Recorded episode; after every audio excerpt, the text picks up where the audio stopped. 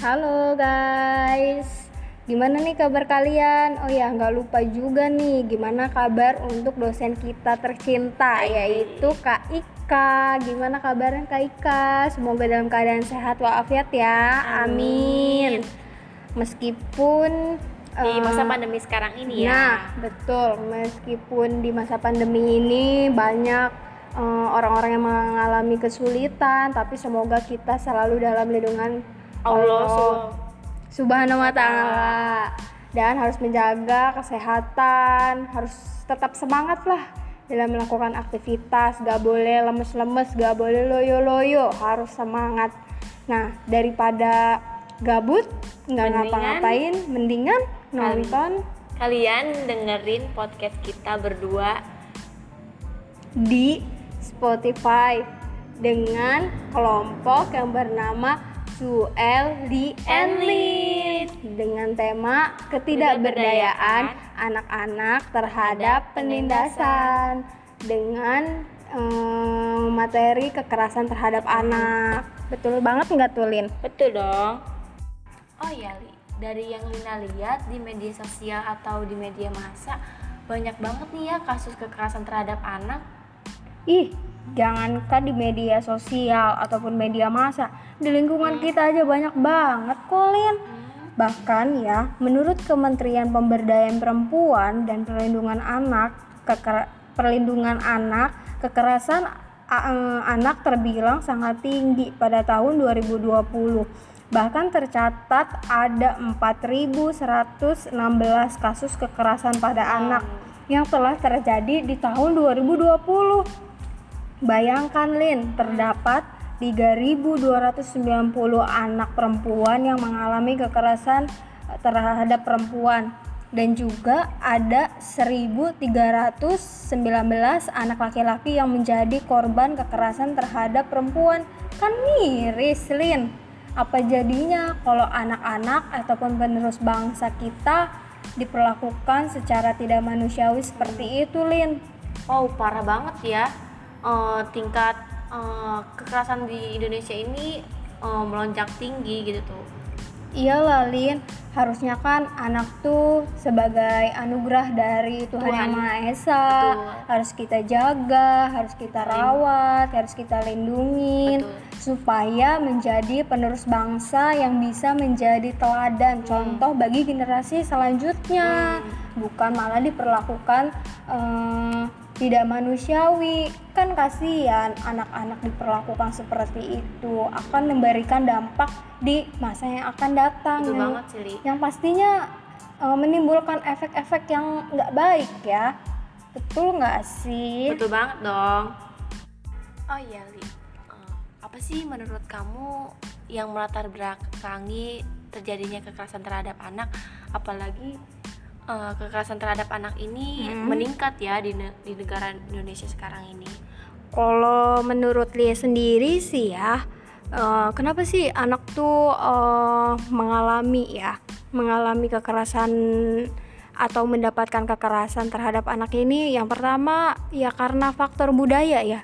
Kamu pasti tahu kan ya, kita semua pasti tahu eh, budaya lama yang telah mengakar yang mana eh, bayi perempuan itu dianggap sebagai simbol aib Padahal anak perempuan adalah anugerah yang harus kita jaga, yang harus yang harus kita rawat, yang harus kita lindungi sama memiliki hak yang harus eh, didapat didapatkan sama diperlakukan yang adil seperti anak laki-laki, tapi diperlakukan secara tidak manusiawi. Karena ya anak tuh dianggap sebagai makhluk yang tidak berdaya gitu. Jadi eh, terus juga makhluk yang tidak memiliki kekuasaan terhadap dirinya sendiri. Jadi orang dewasa, orang tua, eh, orang-orang yang merasa lebih tua dari anak tersebut berpikir atau memiliki konsep bahwa saya ini memiliki kekuasaan, saya ini orang yang lebih tua dari kamu, jadi kamu harus bersikap eh, lebih sopan terhadap saya, jadi saya berhak melakukan apa pun, s- kamu harus menuruti apa yang saya eh, bicarakan, apa yang saya inginkan gitu. Padahal kan uh, semua orang tuh memiliki hak asasi manusia untuk bisa bertahan hidup, mempertahankan hidupnya, mendapatkan penghidupan yang layak, uh, terus juga mendapatkan keadilan Seharusnya tidak bolehlah seorang anak tuh diperlakukan secara seperti itu meskipun anak dianggap sebagai makhluk yang tidak berdaya tapi anak tetap uh, memiliki hak asasi manusianya bahkan uh, hak asasi manusia su sudah diberikan sejak lahir bahkan sejak di dalam kandungan. Uh, oleh karena itu ya kita harus uh, menjaga, melindungi dan merawat anak supaya anak tersebut uh, suatu saat nanti bisa menjadi uh, orang yang memiliki manfaat untuk orang tua, untuk keluarga, bahkan bangsa dan negara. Kurang lebihnya menurut dia seperti itu, Lin. Nah, bener banget tuh, Li. Sebenarnya seharusnya orang tua juga uh, harus mengontrol emosinya ya, Li, agar betul agar uh, apa ya, anak juga merasa akan kenyamanan gitu iya, dekat merasa. terhadap orang tua biar mereka juga merasa terlindungi hmm, betul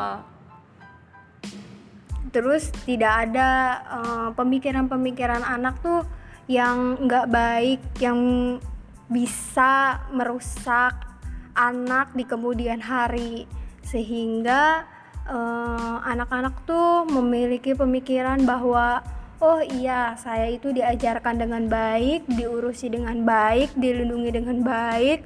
Maka fi, apa feedbacknya itu ya saya harus menjadi orang yang baik bukan mem, bukan menjadi bumerang terhadap orang tua ataupun orang yang lebih tua nantinya. Padahal kan uh, kita semua nantinya akan menjadi orang tua di masa yang akan datang seharusnya kita juga harus bisa mengayomi anak-anak enggak selamanya kesalahan yang anak-anak lakukan anak-anak perbuat. Enggak seharusnya kita menghukum mereka dengan cara yang kerasan dengan cara kekerasan dengan cara yang kasar nggak selamanya harus diperlakukan secara seperti itu. Tapi dengan berbicara secara empat mata dari hati ke hati berbicara dengan baik-baik itu akan lebih mudah terserap oleh anak tersebut. Bener nggak tuh Lin? bener banget dong Lin dan dan juga dia merasa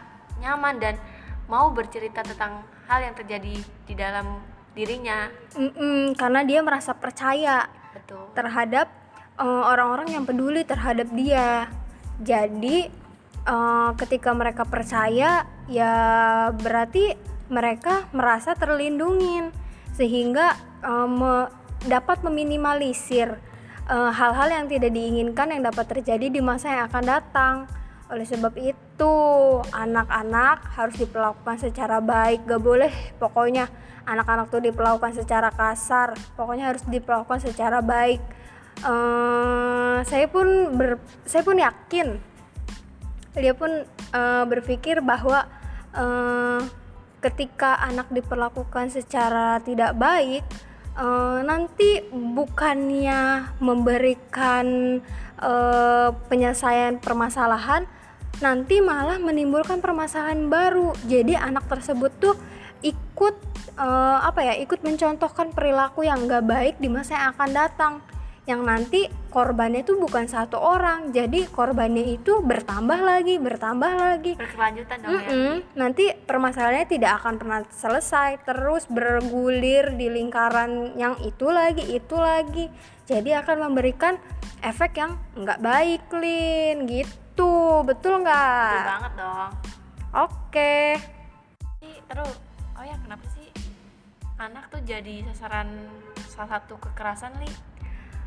Hmm, kalau menurut Lia sih ya anak selalu menjadi kekerasan terhadap uh, kekerasan dari orang tua ataupun orang-orang dewasa. Itu karena mindset dari orang-orang dewasa dan orang tua tuh menganggap bahwa anak itu adalah makhluk yang tidak berdaya.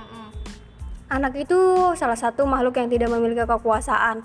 Jadi apa pun yang diinginkan oleh uh, orang tua ataupun orang dewasa harus dituruti oleh anak mau nggak mau. Karena merasa bahwa anak kecil itu ya kamu harus nurut Iya. kepada saya. Iya. betul nggak? Betul banget. Ya harus nurut. Pokoknya harus nurut terus anak tuh selalu dituntut untuk menjadi orang yang sempurna. Salah satu contohnya semisal ada orang tua yang selalu menuntut eh, anak-anaknya untuk menjadi orang yang pintar supaya menjadi eh, orang yang sukses. Padahal kan kesuksesan tidak selamanya datang dari kepintaran. Kesuksesan itu datang dari orang-orang yang mau berusaha dan bekerja keras Eh, kan banyak tuh ya zaman sekarang anak-anak yang kalau misalkan eh, nggak nggak dapat ranking satu eh, nanti apa dipukulin dikurung harus dapat ranking satu supaya nggak malu-maluin keluarga atau apa. Padahal kan konsepnya nggak kayak gitu itu mungkin menjadi salah satu hal ya ataupun contoh yang sering banget kita temuin anak tuh harus dituntut dituntut menjadi eh, makhluk yang sempurna sempurna sempurna. Harus menjadi eh, orang yang paling terdepan dari orang-orang yang lain anak-anak yang lain. Padahal kan anak-anak tuh harus dididik atau ditanamkan nilai-nilai kebaikan yang eh, nanti perilaku tersebut bisa dicontohkan di masa yang akan datang dan anak-anak tuh harus diajarkan mengenai akhlak budi yang baik seperti apa yang tidak baik seperti apa supaya apa? Supaya anak tersebut bisa eh, memberikan batasan-batasan perilaku yang patut dicontoh dan tidak patut dicontoh untuk eh, orang-orang yang ada di sekitarnya ataupun di masa yang akan datang gitu. Jadi eh, perubahan yang harus dilakukan tuh enggak enggak selamanya harus dituntut dari anak harus begini harus begini. Tapi dari lingkungannya juga harus ikut membantu mendorong jangan berpikir selalu anak tuh harus dituntut secara harus dituntut untuk sempurna. Tidak. Dan mm, jangan menuntut anak tuh harus diperlakukan secara kasar ataupun keras dengan cara-cara emosional tapi harus dituntun secara perlahan dan baik supaya efeknya pun akan menjadi baik di masa yang akan datang.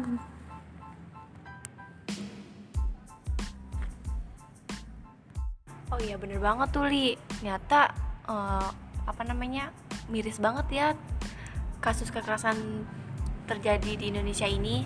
Betul banget Lin, sangat miris bahkan bahkan ya Lin eh, di lingkungan kita sehari-hari pun banyak banget kasus-kasus yang tanpa kita sadari eh, apa ya kayak kurang baik lah dicontohkan oleh anak-anak gitu. Semisal ya Lin contoh kasusnya ada seorang anak di bawah umur sekitar kelas 4 atau 5 SD yang mendapatkan pelecehan seksual ataupun diperkosa oleh eh, bapaknya ataupun adiknya ataupun kakaknya Eh, kemudian Padahal eh, umur segitu dia nggak tahu apa-apa kan ya Li Iya, betul banget. Kemudian eh, anak tersebut eh, harusnya kan mendapatkan hak yang sama seperti anak-anak pada umumnya.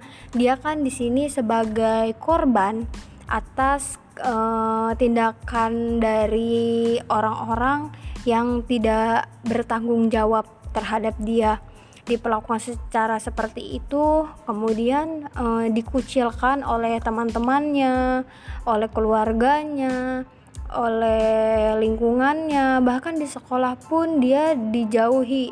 Bahkan eh, di mendapatkan diskriminasi karena dianggap sebagai suatu aib. Hmm, iya Lin. Iya betul banget. Dianggap sebagai suatu aib karena eh, beranggapan bahwa kalau anak tersebut itu eh, tidak bisa melindungi dirinya padahal kan di sisi lain dia sebagai korban eh, oleh manusia-manusia Yang bertanggung jawab iya ya. betul banget gitu. Kan kasihan ya di sisi lain dia sebagai korban tapi dia juga diperlakukan secara tidak manusiawi Benar gitu. mendapatkan diskriminasi seperti dikeluarkan dari sekolah tidak bisa mendapatkan hak pas- pendidikan uh, yang hak pendidikan dia yang layak gitu tuh. Padahal kan enggak seharusnya kayak gitu. Dia juga memiliki hak untuk mendapatkan pendidikan yang sama seperti anak-anak pada umumnya karena dia kan di sini sebagai korban dia juga tidak eh, di- tidak menginginkan Kan hal tersebut, tersebut ya, terjadi benar gitu banget. tuh.